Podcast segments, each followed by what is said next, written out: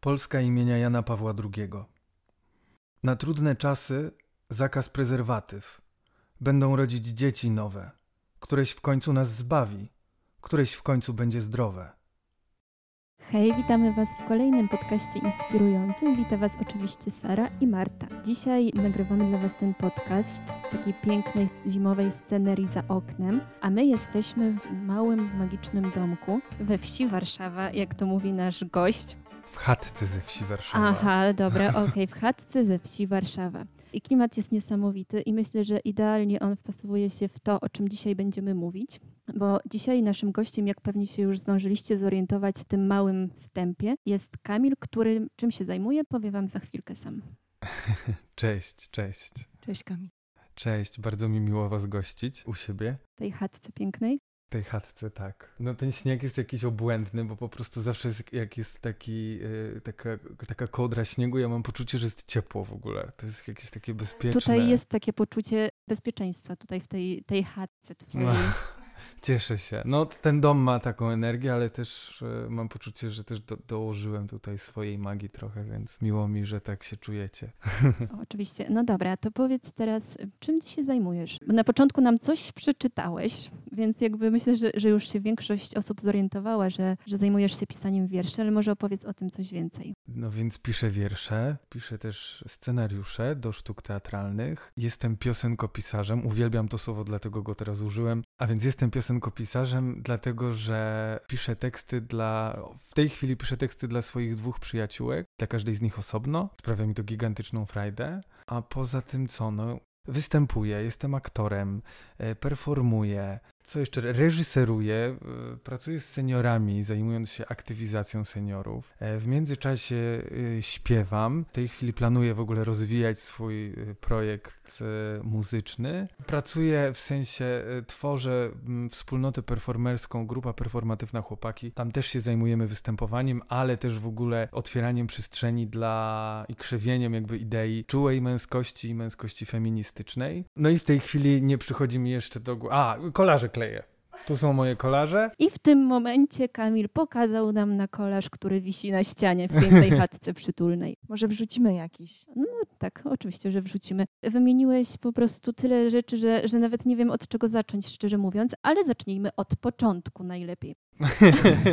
tak, myślę, że tak będzie najłatwiej. Dawno, dawno temu tak, w odległej dawno, galaktyce. O, o, zacznijmy tak. Dawno, dawno temu Żył sobie taki Kamil, chodził sobie do szkoły, tak? Skończył szkołę i co sobie ten Kamil myślał? Od razu Kamil wiedział, kim chce zostać, czy, czy to się pojawiło u Kamila dopiero później? Nie, jak byłem w podstawówce, to ja wtedy się zorientowałem, że ja uwielbiam występować. I już w podstawówce występowałeś? Absolutnie, tak. Występowałem, miałem pierwsze próby wokalne, prowadzenie akademii, apelów szkolnych, występowanie. No potem to się rozwijało e, w gimnazjum, na koniec gimnazjum właściwie, w sensie w trakcie gimnazjum kółko, te, kółko teatralne, a na koniec gimnazjum trafiłem do, miałem pierwszą styczność z zawodowym aktorem, który prowadził nasz amatorski młodzieżowy teatr. No i tutaj jakby na maksa się zaczęło to, że, że ja się zajarałem, złapałem bakcyla teatru i nie wyobrażałem sobie, że w życiu mogę robić cokolwiek innego. No więc potem, potem się dostałem na studia teatralne do Krakowskiej Szkoły Teatralnej, PWST w Krakowie. No i tak się zaczęło. I, jakby... I tak płyniesz do tej pory w I tak nurcie, płynę do tak? tej pory, tak, płynę do tej pory, acz już się nie przywiązuję w tej chwili do tego, kim jestem jakby zawodowo, ani jakie mam wykształcenie, bo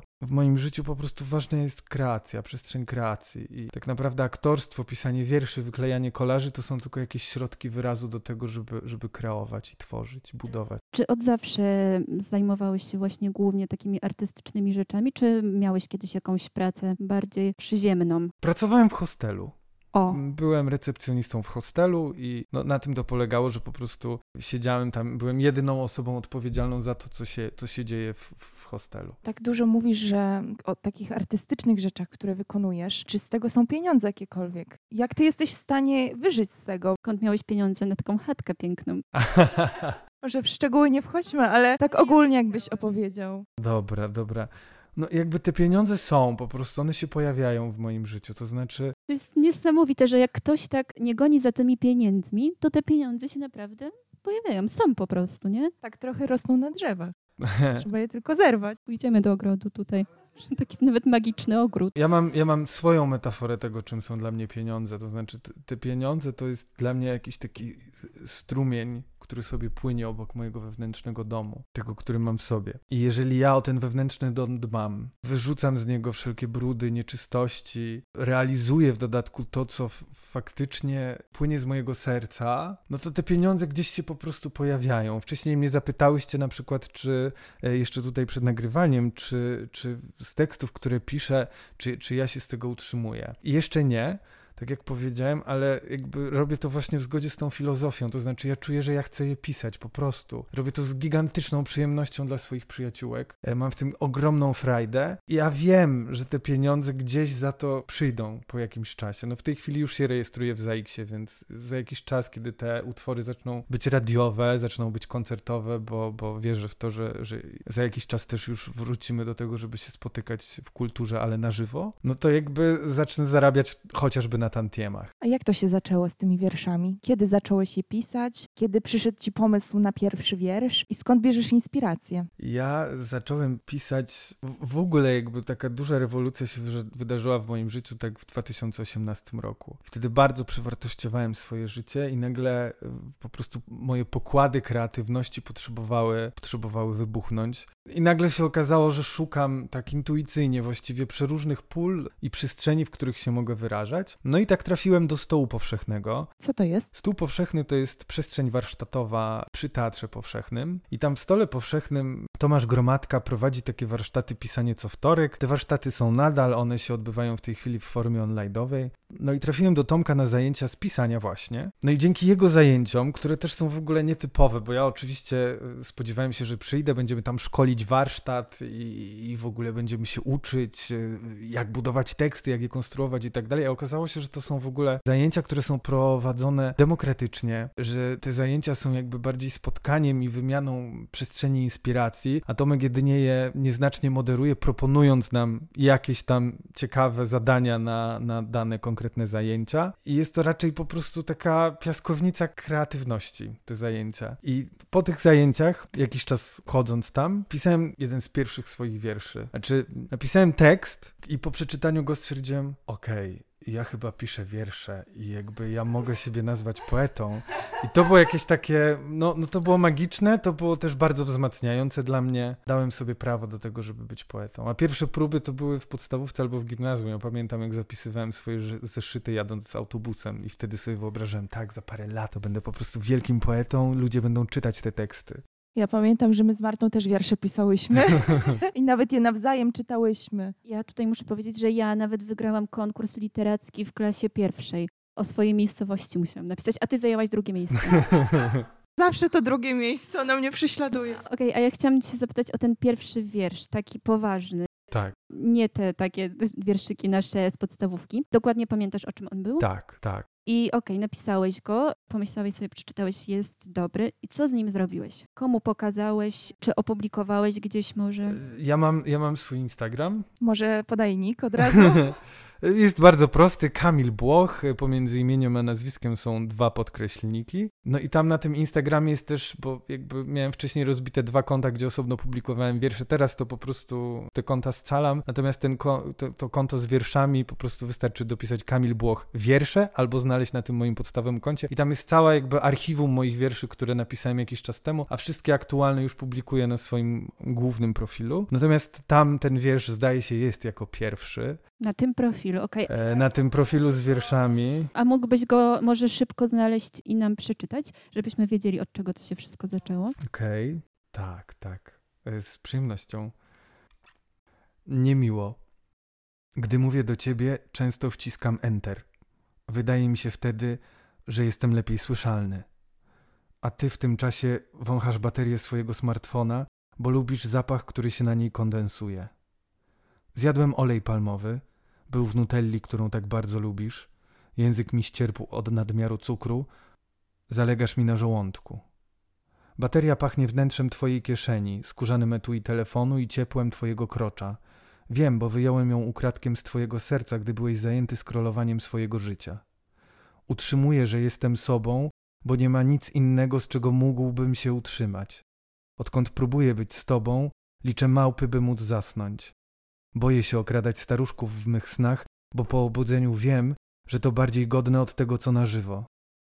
Tak bardzo chciałbym, żebyś chciał, żebym chociaż polizał żabę. Choć tak naprawdę wolałbym, żeby między moimi zębami chrzęściły twoje włosy łonowe. Tak bardzo wiem, że chcę ciebie, bo nie umiem chcieć siebie. Potrzebuję kogoś, kto umebluje pustkę mojego ciała, żebym mógł z podziwem popatrzeć na swoje wnętrze. Dziękujemy bardzo. Dzięki. Chciałam się zapytać, czy wszystkie Twoje wiersze mają jedną wspólną ideę, jeden wspólny cel, czy każdy wiersz wyraża zupełnie coś innego? Nie wiem, czy mają ideę wspólną. E, na pewno jakby jest zestaw pewnych wartości, którymi się kieruję w życiu i które chcę ewentualnie propagować w swojej twórczości, jeżeli już. Natomiast moje wiersze raczej są zapisem moich wewnętrznych procesów po prostu. Nawet jeżeli mi się wydaje, że piszę o czymś innym. Bo tak naprawdę, jak nie od razu, to po jakimś czasie zerkam do tego tekstu i widzę, a, a okej, okay, czyli to się w tobie działo. Ja też zauważyłam właśnie tak, e, czytając niektóre twoje wiersze, że często się tam przewija motyw natury.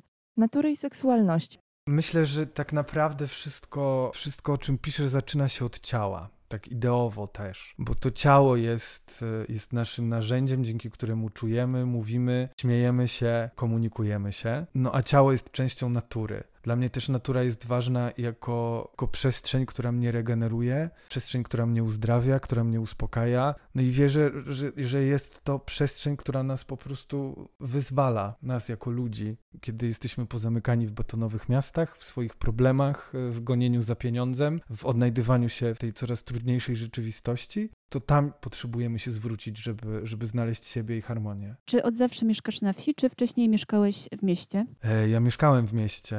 Ja w ogóle zawsze siebie uważałem za miejskie zwierzę. W ogóle nie przypuszczałem, że będę chciał mieszkać na obrzeżach Warszawy. Kiedy w zeszłym roku planowałem wyprowadzić się z mieszkania, które współdzieliłem, to sobie wyobrażałem, że przeprowadzę się jeszcze bliżej centrum. Mieszkałem wtedy na Pradze. Co ci się właśnie skłoniło do tego, żeby się przeprowadzić na wieś? Pandemia.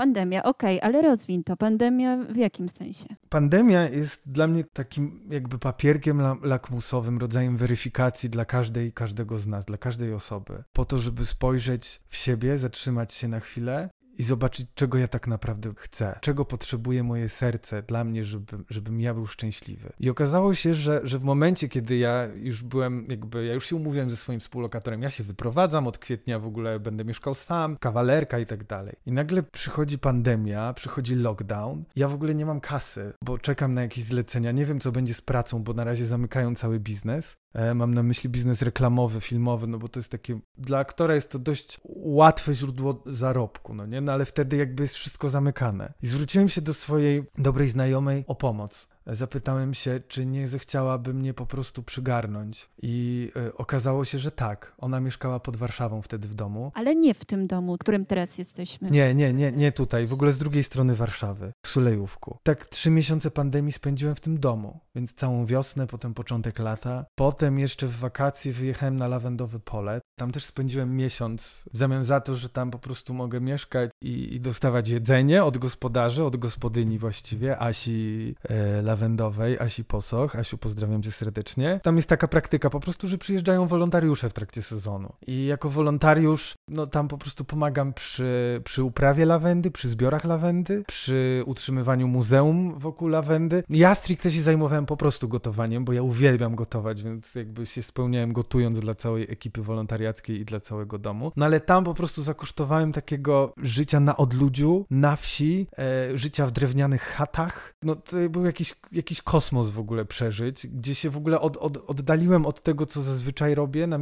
byłem wycięty kompletnie ze swojego dotychczasowego życia. No i to mi całe to przeżycie tego lockdownu poprzedniego, moich wakacji, pomogło mi po prostu posłuchać tego, czego ja tak naprawdę potrze potrzebuję. Przed pandemią ja marzyłem o wielkiej karierze, o tym, żeby być sławnym, żeby być rozpoznawalnym, e, grać w serialach, dobrze zarabiać. I, I ja sobie zdałem sprawę w trakcie pandemii, że to marzenie jest w ogóle kompletnie jakby no ono karmi moją głowę, moje ego, jakby moje, moje jakieś tam wewnętrzne, emocjonalne dziurki, natomiast jakby moje serce potrzebuje zupełnie czegoś innego. Zgadzam się zupełnie z tym, co mówisz. W ogóle powrót do natury, jakieś przewartościowanie swojego życia, no to powinien zrobić każdy. To jest piękne, że tobie się udało tak wykorzystać ten trudny czas. Oczywiście to jakby brzmi tak sielankowo, natomiast chciałbym tu zwrócić uwagę, no jakby jestem w pewien sposób uprzywilejowany, że mogłem to dla siebie zrobić, prawda? Że po prostu, bo też są osoby, które przez pandemię na pewno nie mogą sobie pozwolić na coś takiego, żeby przewartościować swoje życie, nie? Ale to też wymagało raczej dużej odwagi, tak? Bo porzuciłeś swoje dotychczasowe życie, musiałeś zaczynać jakby trochę od początku, przeprowadzając się w pewnym sensie. I musiałeś też umieć poprosić o pomoc. Tak jak mówiłeś tej swojej koleżanki, na przykład, czy cię przygarnie, albo tej drugiej osoby, czy cię przygarnie, żebyś mógł tam nawet pracować wolontariacko. Tak, no po prostu dużo różnych rozwojowych e, wyzwań mnie spotkało ostatnio w moim życiu, no i to doprowadziło do tego, że, że jestem tu, gdzie jestem, po prostu. Ja bym chciała trochę zahaczyć o temat aktorstwa. Aktorstwo jest marzeniem wielu, wielu młodych ludzi. Tobie się udało po pierwsze dostać do Krakowa, co jest bardzo ciężkim zadaniem i na pewno wymaga po pierwsze ciężkiej pracy, a po drugie talentu. To po prostu trzeba mieć. Chciałabym, żebyś trochę opowiedział o tym, jak się tam dostać, jakie przygotowanie poczyniłeś, żeby w ogóle wystartować na morze do szkoły, ale też trochę może o tym, jak ten egzamin wygląda, ale też o tym, co ci dały te studia. Mhm. Ja przygotowywałem się wokalnie do tych egzaminów, natomiast nie, nie robiłem żadnego innego przygotowania do, do nich. To znaczy, robiłem, uczyłem się tekstów, yy, gadałem je po prostu do siebie, łaziłem po domu i je po prostu powtarzałem i odtwarzałem je w konkretnych intencjach, które wyobrażałem sobie, że, że tych intencji użyję potem w trakcie egzaminów. No i tak to, no wiem, że są osoby, ja sam zresztą teraz się tym zajmuję, przygotowywaniem do egzaminów osób, które, które chcą startować e, do szkół teatralnych. Natomiast ja nie uczestniczyłem w czymś takim, w sensie nigdy się do nikogo nie zgłosiłem i nie powiedziałem, hej, poproszę, żebyś mnie osoba przygotowała do, do egzaminów. Jakoś tak całej jakiejś takiej swojej na naiwności, ale pozytywnym tego słowa znaczeniu, po prostu poszedłem tam na pałę, można by powiedzieć. I jestem sobie za to bardzo wdzięczny, bo myślę, że, że gdybym bardziej to zaczął jakoś analizować, to wtedy nie byłbym tak otwarty i tak bezpośredni w działaniu, bo myślę, że to jest najważniejsze w egzaminach do szkoły teatralnej, żeby nie myśleć, a po prostu działać. Jeżeli się dostaje zadanie, polecenie, to po prostu robić to, co podpowiada wyobraźnia, co podpowiada serce. No więc y, na egzamin trzeba przygotować określoną ilość tekstów z różnych, z różnych epok, jakieś piosenki. No i kiedy się przychodzi przychodzi na taki egzamin, no to dostaje się do wykonania. Najpierw następuje sprawdzenie tak zwanych predyspozycji, gdzie sprawdzana jest rytmiczność, muzykalność, poczucie słuchu, warunki fizyczne, taneczność. No a potem przychodzi tak zwana część e, interpretacje, na której już właśnie się prezentuje przed e, komisją teksty. No i tam się dostaje przeróżne zadania od komisji, te słynne z siadłem mleka. Ja nie wiem o co chodzi. Tak, ja też to słyszałam, nawet nie zsiadłe, tylko po prostu mleko rozlanie się po podłodze. Myślę, że mleko jest łatwiej zagrać niż zsiadłe mleko. Jakaś jest taka anegdota, że generalnie właśnie na egzaminie do szkoły teatralnej możesz zostać poproszoną o to, żeby teraz zagrać zsiadłe mleko, nie? Na przykład. Jest się tam, mówi się jakiś tekst, a potem dostaje się zadanie od komisji, że nie wiem, na przykład teraz proszę to powiedzieć tak jakby pana żona próbowała się dostać do pokoju, w którym pan jest, a jeszcze do tego boli pana brzuch. No i to są takie przykładowe rodzaje zadań. No, y, potem szkoła teatralna. Szkoła teatralna to jest w ogóle przyciekawa instytucja, bo kiedy ja się tam dostałem, to ja byłem, no ja miałem poczucie, że złapałem Pana Boga za nogi. Ja byłem przeszczęśliwy. Natomiast wraz z rozwojem wypadków mój entuzjazm słabł, bo tak naprawdę w moim odczuciu jest to bardzo konserwatywna, konserwatywna instytucja. Konserwatywna pod względem artystycznym, pedagogicznym, e, pod względem podejścia do studentów. Tak naprawdę uważam, że szkoła teatralna wyrządziła mi bardzo dużo krzywdy, bo jest to instytucja przemocowa najzwyczajniej w świecie, gdzie stosuje się przemoc artystyczną, korzystuje się pozycję, czyli to, że jestem pedagogiem, pedagogzką, mogę ci coś kazać, e, nie dyskutuje się ze studentami, nie ma też żadnej konkretnej metody, nad którą się pracuje, tylko jest to tak naprawdę wykonywanie jakiegoś widzi się pedagogów. Bardzo często, w tej chwili już się to zmieniło, wiem, że w szkole studenci i studentki mają już konsultacje psychologiczne, stricte zajęcia poświęcone poświęcone właśnie jakby rozmawianiu o, o, swoi, o swoim wnętrzu. Natomiast jeżeli, jeżeli do szkoły teatralnej dostaje się osoba, która nie miała nic wspólnego z samorozwojem, z, z wglądem w siebie, z tym, żeby w ogóle poznać swoje mechanizmy emocjonalne, no to może jej się wydarzyć bardzo dużo krzywdy. Bo generalnie intuicyjnie e, na scenie odtwarzamy schematy, których emocjonalnie jesteśmy nauczeni i nauczone, a zazwyczaj jesteśmy nauczone schematów, które nas krzywdzą, czyli przeżywania bólu, smutku, zadawania sobie różnego rodzaju cierpienia. No tak jesteśmy skonstruowani, że nasze ciało, nasz mózg dąży do tego, żeby jemu jest bezpiecznie w tym, co zna, a zazwyczaj jakby jesteśmy straumatyzowani po naszym dzieciństwie, więc chcemy te traumy odtwarzać. Czyli zraziłeś się do aktorstwa po, po szkole aktorskiej, czy po prostu stwierdziłeś, że będziesz szedł swoją drogą, ale nadal będzie to aktorstwo? Nie zraziłem się właśnie do aktorstwa, czy do sztuki, do teatru, do występowania, natomiast jakby mam już swój bardzo określony pogląd na, na to, czym jest instytucja szkoły teatralnej. Czyli tylko do instytucji się zraziłeś, okej. Okay. Tak, tak, tak, tak, tak, tak. Czy udało ci się już zagrać w jakiś serial? Serialach, filmach, które możemy rozpoznać? Tak, tak, miałem epizod serialowy. On właśnie mm, na przełomie 2019-2020 roku się rozgrywał. Grałem w Na Wspólnej, Czarny Charakter. O kurczę.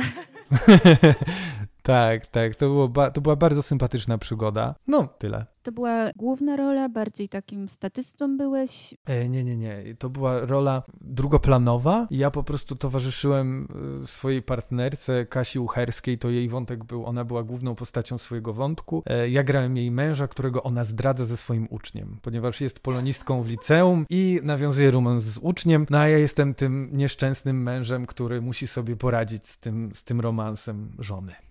Podobał Ci się taki rodzaj pracy, czyli gra w serialu? Jakbyś miał jeszcze okazję, to chciałbyś zagrać? Są plusy i minusy takiej pracy. To znaczy, po pierwsze, jest to praca bardzo łatwa i szybka. I są pewnie dobre pieniądze z tego. Tak, z tego są bardzo fajne pieniądze. Bardzo szybko widzi się efekt tej pracy. No natomiast właśnie minusem jest to, że, że jest się tam właściwie z doskoku. To znaczy nie ma czegoś takiego jak praca nad postacią, nad pogłębianiem czegokolwiek, tylko no, no po prostu trzeba być. Ratuj się kto może. Dostajemy tekst y, odcinka trzy dni wcześniej przed y, planem. Trzeba się nauczyć tego tekstu, no a potem wchodzisz na, na plan i, i ratuj się kto może. A ten świat cały artystyczny, może nie artystyczny, tylko właśnie bardziej filmowy, taki nastawiony na pieniądze. Czy on cię nie razi, nie przeszkadza ci? Bo po naszej rozmowie to już jestem w stanie wywnioskować, że lubisz właśnie spokój, lubisz tę wieś, lubisz naturę, a tam jest trochę coś innego, tam jest nastawienie na pieniądze, właśnie wszystko jest szybko. Czy da się od tego odciąć? Czyli jeżeli taka osoba jak ty wchodzi do tego świata, czy ona tym światem, na przykład ty, czy przysiąkasz tym światem, czy po prostu się odcinasz i jesteś sobą? Wprowadzasz swoje zasady jakieś tam? Ja nie miałem okazji po pierwsze dotknąć, myślę, mówimy o pewnym wyobrażeniu i myślę, że ja tego wyobrażenia też nie miałem okazji dotknąć. Bo y, ta rola, którą miałem, no, była drugoplanowa, tak jak mówię, i ja w związku z tym też nie w swojej karierze właściwie nie zauważyłem jakby ani wzrostu popularności, ani tym nie nastąpiły żadne propozycje, no bo jakby myślę, że takich, takich ról, które się wykonuje po prostu o z doskoku jest bardzo dużo w serialach i one koniecznie są jakimiś furtkami do kariery. Więc nie wiem, no jakby tak jak wam mówiłem, ja miałem przed pandemią, to było moje marzenie, być sławnym, być rozpoznawalnym, grać w serialach i tak dalej, filmach teraz nadal chcę tworzyć rzeczy, ale to jakby już ten blik, który temu służy, czy który się przy tym, w sensie ten blik, który się z tym wiąże, jak sobie to wyobrażamy, to już nie są dla mnie ważne rzeczy, bo dla mnie bardziej istotne jest opowiedzenie czegoś. W tej chwili właśnie pracuję ze swoimi przyjaciółmi nad serialem. Powstał też właśnie dzięki pandemii, czy powstaje, jakby w tej chwili zmontowaliśmy demo. I jakby bardzo ciekawa rzecz się wydarzyła właśnie a propos tego teraz na początku roku bo dostałem gdzieś z zewnątrz w ogóle informację o castingu do jakiegoś nowego serialu mm, komediowego na Polsacie. Nagrałem self-tape, czyli takie, takie demo aktorskie, konkretnie pod ten serial. I ja właściwie już to miałem w kieszeni ale potem się okazało, że jednak nie. Było takie stopniowanie napięcia. I ja myślałam, że to będzie moment kulminacyjny. I dostałem tę rolę, a tu tak, i się tak, okazało, ale... że nie. No, no, właśnie, bo jakby ja to opowiedziałem już wszystkim przyjaciołom, wszystkim swoim bliskim, rodzinie, jakby słuchajcie, podpisuję kontrakt, sześć sezonów serialu w Polsacie, sześć sezonów, 30 dni zdjęciowych na jeden sezon, całkiem fajne pieniądze, więc jakby to będzie się wiązało z rozpoznawalnością, z przyspieszeniem jakby no, rozwoju tej rozpoznawalności i tak dalej, i tak dalej. No i potem się okazuje, że nie. I jak sobie z tym poradziłeś? Bo, bo jednak to no, mało przyjemna No sytuacja, właśnie. nie oszukujmy się.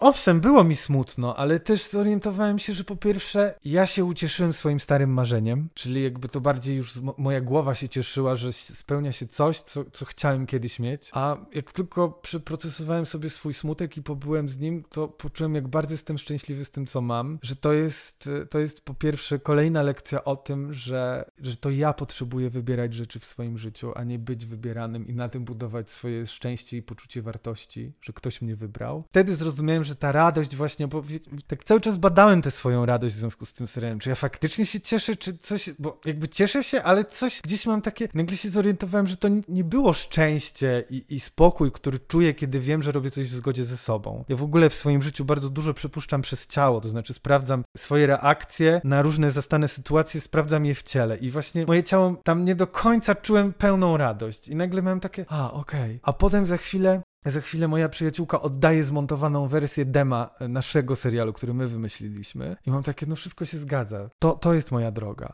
A swoją drogą przygotowujemy demo serialu o patchworkowej rodzinie, e, nieheteronormatywnej rodzinie. I to jest, myślę, mega ważna tematyka. Dlatego mnie to interesuje. Po pierwsze, temat, co możemy zaproponować osobom, że jest to edukacja. No i dwa, że robię to z przyjaciółmi, z bliskimi osobami. Będziecie to wypuszczać własnymi siłami, nakładami pieniężnymi, czy jednak będziecie wychodzić z tym do ludzi i pokazywać to, żeby ktoś inny wam to sfinansował? Czy będziecie to próbować robić? Tutaj właśnie rozpatrujemy całe spektrum możliwości, czyli mamy tę wersję minimum, gdzie faktycznie jesteśmy gotowi i gotowe do tego, żeby e, wypuszczać to własnym kosztem, własnym sumptem. E, Natomiast jest też wersja mak- maksimum, którą najpierw e, realizujemy, czyli, czyli po prostu zwracamy się z tym demem do, e, do firm produkcyjnych, które się zajmują tym po prostu, nie? Ja bym się chciała jeszcze dopytać o tę grupę performatywną, o której mówiłeś. Tak. Mógłbyś e, nawiązać do tematu? Jasne, z, ogromną przyjemnością. Grupa performatywna Chłopaki, tak się nazywamy. Spotkaliśmy się na końcu, no już ponad rok generalnie jesteśmy ze sobą. Mm, Zaczęło się od tego, że Tomek Gromadka, o którym już właśnie wcześniej od wierszy. wspominałem. Ten od wierszy, dokładnie. Bo kiedy tam ja u niego pisałem na, na zajęciach, to nagle się okazało, że też nawiązaliśmy jakąś relację w ogóle i, i się zakoleżankowaliśmy i, i nam jest bardzo miło ze sobą. No i Tomek w pewnym, w pewnym momencie mnie pyta, czy ja bym nie chciał zrobić spektaklu o męskości z nim. Mówię, pewnie.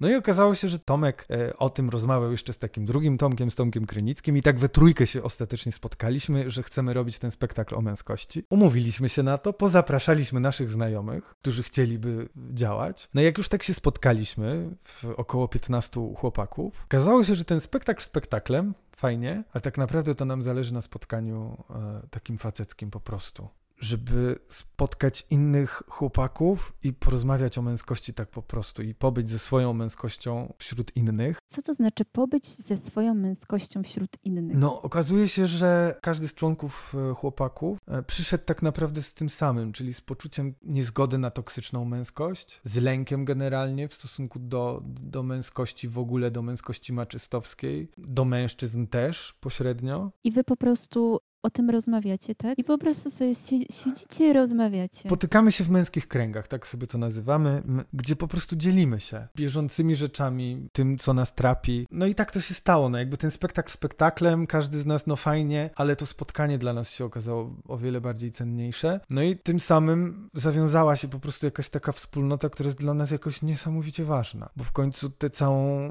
toksyczną męskość, którą, którą mamy też ze sobą, której też nie chcemy jakby w naszych życiach, no bo jesteśmy po prostu wychowywani w patriarchacie i tyle. Chcemy się z tym rozprawić, no i to nagle się stała przestrzeń do tego, przestrzeń do tego, żebyśmy jako faceci omówili o swoich uczuciach, żebyśmy się przytulali, żebyśmy dawali sobie czułość, żebyśmy mogli się razem pomasować, żebyśmy mogli razem się spotkać i coś zjeść, żebyśmy razem mogli wyjść pograć w badmintona, albo na przykład tak jak dzisiaj przyjadą do mnie popołudniem i będziemy grali w gry. I w ile osób mniej więcej się spotykacie? W tej chwili nasza grupa liczy 11 chłopaków. I zapraszacie do tej grupy, jakby ktoś był chętny?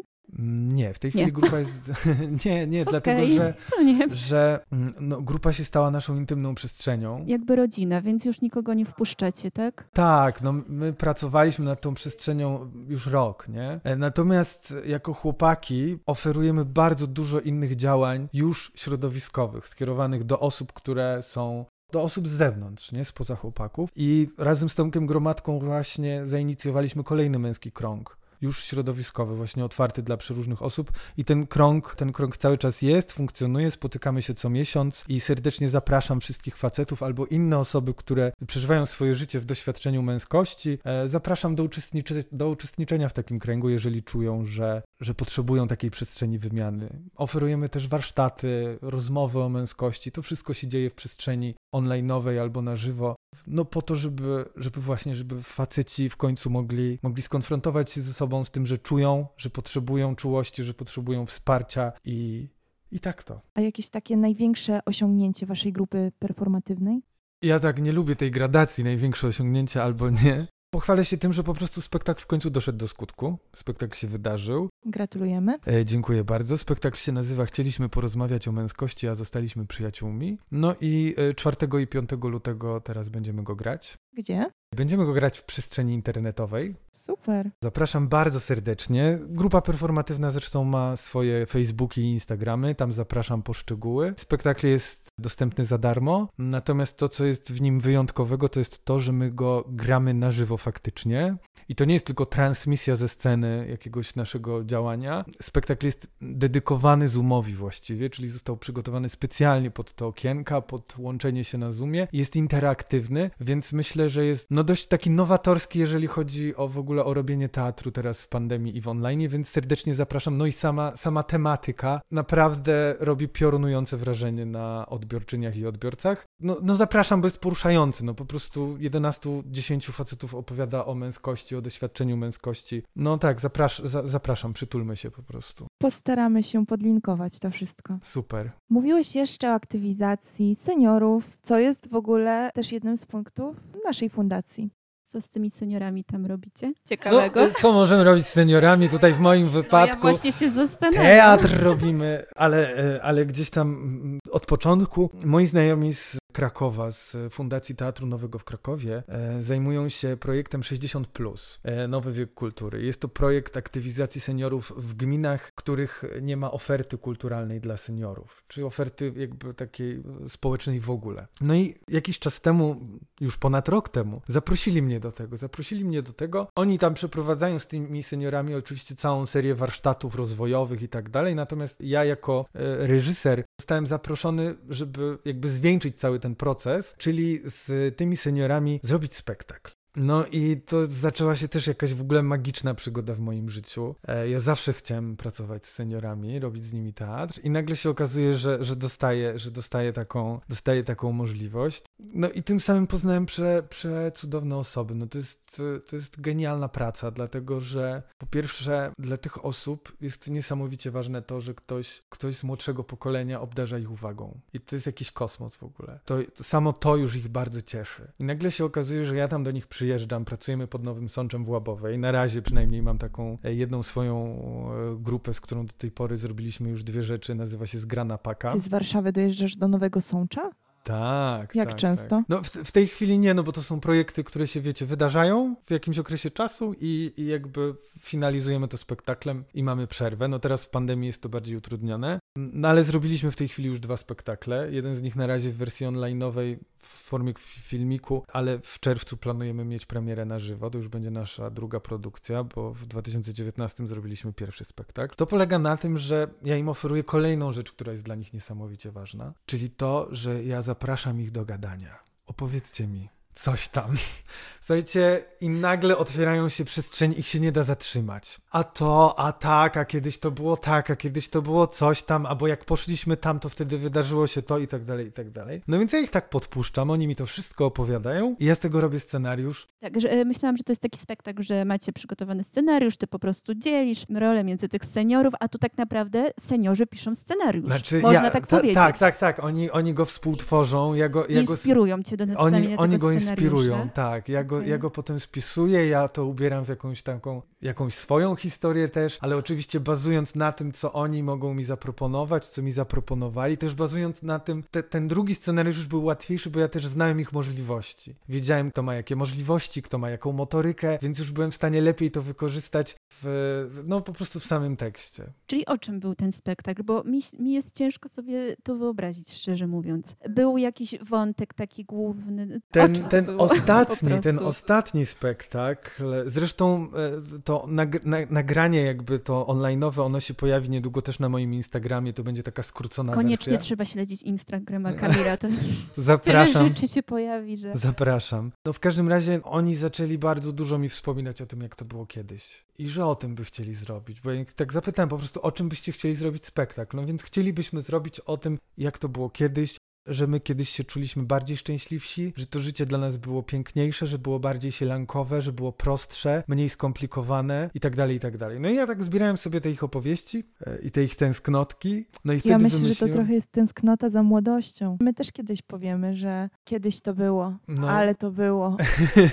Życie było prostsze, a, a my po prostu młodzi byliśmy. No, no tak, tak, pewnie tak. Ale też, też jakby rozumiem, że świat przyspieszył. Znaczy, myślę, że kiedyś świat nie przyspieszał tak bardzo w ciągu jednego pokolenia jak teraz. I myślę, że to też ma bardzo duże znaczenie. My już jesteśmy raczej tym pokoleniem, które jest przyzwyczajone do tego tempa i będzie nam łatwiej adaptować to, że to tempo cały czas, nie wiem, myślę, że ono nie będzie rosło w nieskończoność. Chciałam powiedzieć, że, że nie wiadomo też, jak będzie za parę lat, czy, czy nie będzie takiej samej sytuacji. To jest też trudno powiedzieć. No. Czy my no. nie będziemy w takiej sytuacji, jak teraz ci seniorzy twoi. No. W każdym razie zebrałem te ich tęsknoty i, i tak przyszło mi do głowy, bo tu się zaczyna właśnie ten element mojej kreacji, że ja ich po prostu umieszczę na przystanku autobusowym, no bo we wsi przystanek autobusowy jest bardzo ważną rzeczą. Szczególnie przystanek autobusowy koło sklepu. Koło sklepu, tak. No i szczególnie przystanek, z którego można odjechać do miasta. No i postanowiłem, że to miasto w, dla tej mojej gromady wiejskiej stanie się takim, no wiecie, tą, tym symbolem tych wszystkich marzeń, ty, jednocześnie tych tęsknot, o których oni mi opowiedzieli, no reprezentacją tego wszystkiego, do czego dążymy, co nam się wydaje, że nam jest potrzebne, że, że sprawi, że nasze życie jest lepsze. No i oni są na tym przystanku autobusowym, no ale okazuje się, że ten autobus nie przyjeżdża i nie przyjeżdża i oni tak muszą tam zostać dwie godziny, trzy, a potem jeden dzień, dwa dni, trzy dni. No i od tego zaczyna się akcja naszego spektaklu. Więcej nie będę opowiadał. Ale przyjedzie bo... ten autobus czy nie? Nie mogę tego zdradzić. To już zapraszam do obejrzenia naszego filmiku. Zapraszamy na wszystkie media społecznościowe, Kamila, ale też grupy performatywnej i naszego również. Bardzo Ci dziękujemy za, za to, że nas ugościłeś w tej pięknej chatce w y, mieście Warszawa. Chatka ze, chatka ze wsi Warszawa. To jest taka aluzja do mojego ukochanego zespołu folkowego, y, kapela ze wsi Warszawa. Tak, tak. Chciałam Ci zadać jeszcze jedno ostatnie pytanie, które zawsze zadaję na koniec podcastów. Jeżeli miałbyś dać jedną radę osobom, które poszukują swojej drogi życiowej, próbują odnaleźć siebie, jaka by to była rada? Nauczyć się słuchać swojego serca. Bardzo Ci dziękujemy. Do usłyszenia. Cześć i czołem, kluski z rosołem.